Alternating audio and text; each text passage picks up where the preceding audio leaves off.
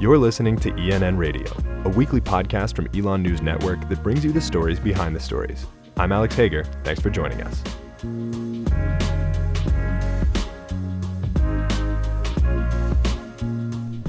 Over the past weekend, Hurricane Michael rolled straight through Alamance County, bringing two and a half inches of rain and winds that got up to 56 miles per hour.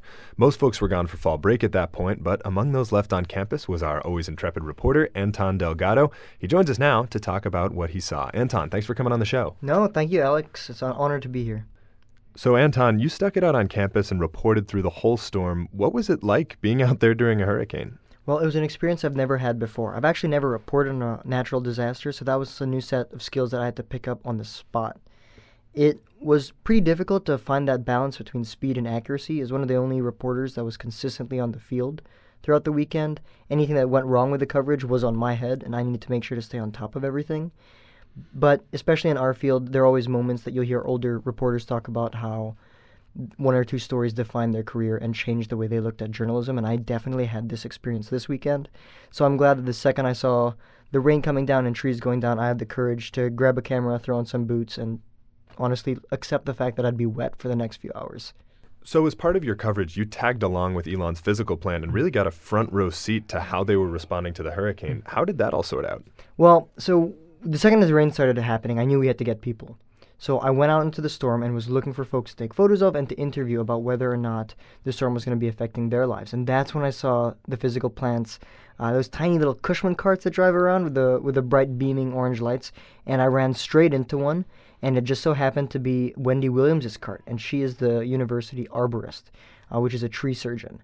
And when I asked what she was go- what she was going to be doing throughout the storm, she mentioned how a lot of trees were going to be going down, and how she was going to be in charge of the cleanup effort. And I asked her if I could tag along with her for the, throughout the rest of the day, and she said yes. And then I asked her again the next day if I could tag along, and she said yes.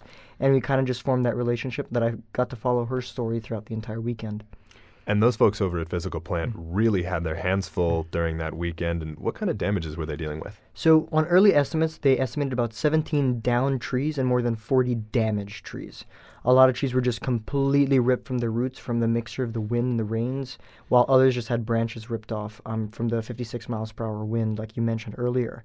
Um, what was really dangerous was the fact that a lot of these trees fell onto buildings and cars and power lines, which is why we lost power here on campus. And as a whole, I think that was the main thing that they were dealing with, thankfully. And I'm sure Miss Williams and a lot of other physical plant folks were quite glad that they didn't have to deal with the power outages that were going on around the community. Some of those damages you were talking about were definitely expected by Physical Plant, but they also got thrown a good deal of curveballs. Mm-hmm. What kind of stuff were they ready for, and what had them scrambling?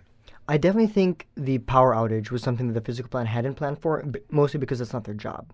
So I think when that happened and the university as a whole started having to plan to host, I think it's more than 300 students that live at Mill Point, and they had to start figuring out what they were going to do with those students.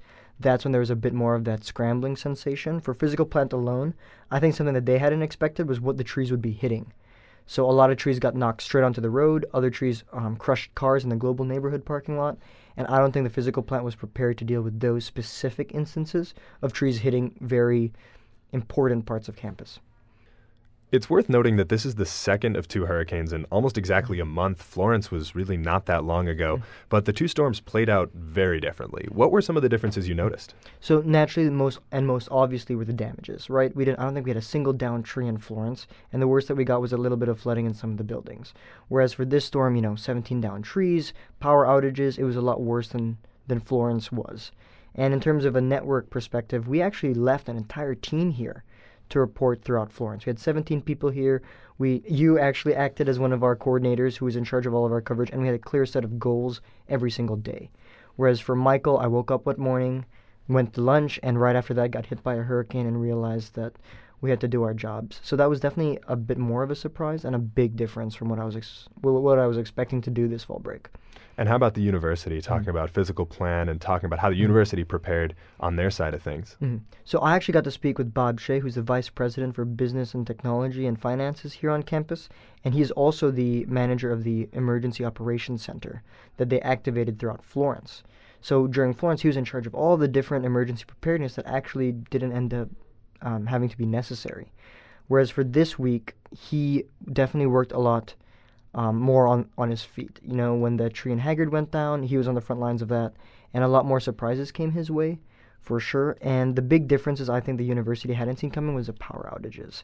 I think that was something that the university knew they couldn't handle themselves because we don't have that type of equipment, and they knew they would be relying on Duke Energy and other organizations to help us with that. So I think that's something that we hadn't originally foreseen as a community. You can check out all of the photos, videos, and stories from Anton's hurricane coverage on our website, elonnewsnetwork.com. Anton, thanks so much for stopping by and sharing your insight. Thanks for having me, Alex. It was great being here.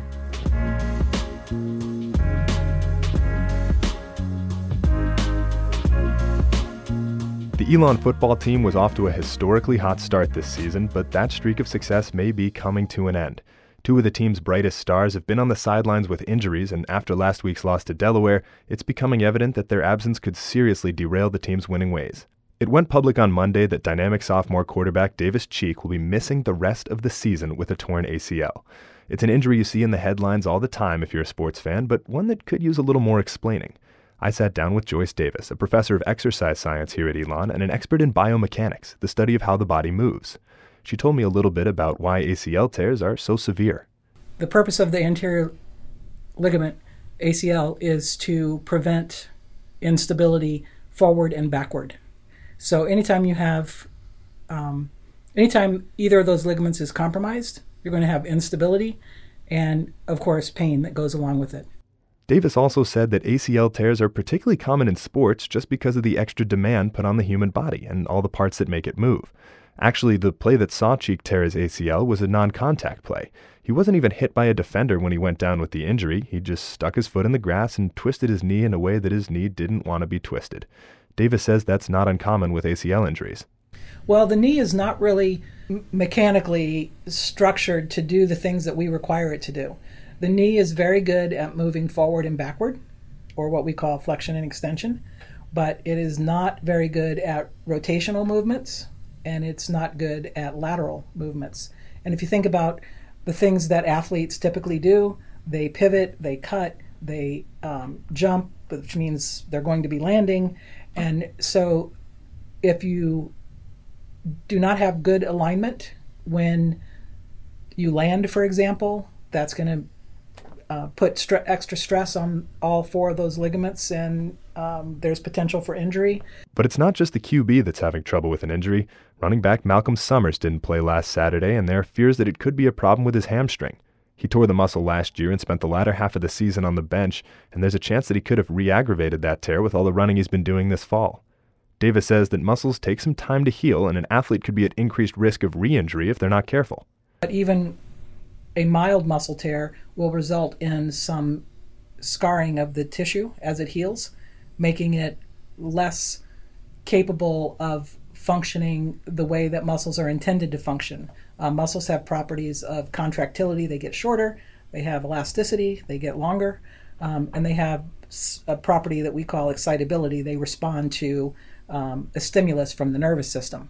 Uh, when those movement patterns are compromised, then it puts the person at risk for re injury. We'll see tomorrow if Summers' hamstring is healthy enough to play and how the team moves on without their starting quarterback.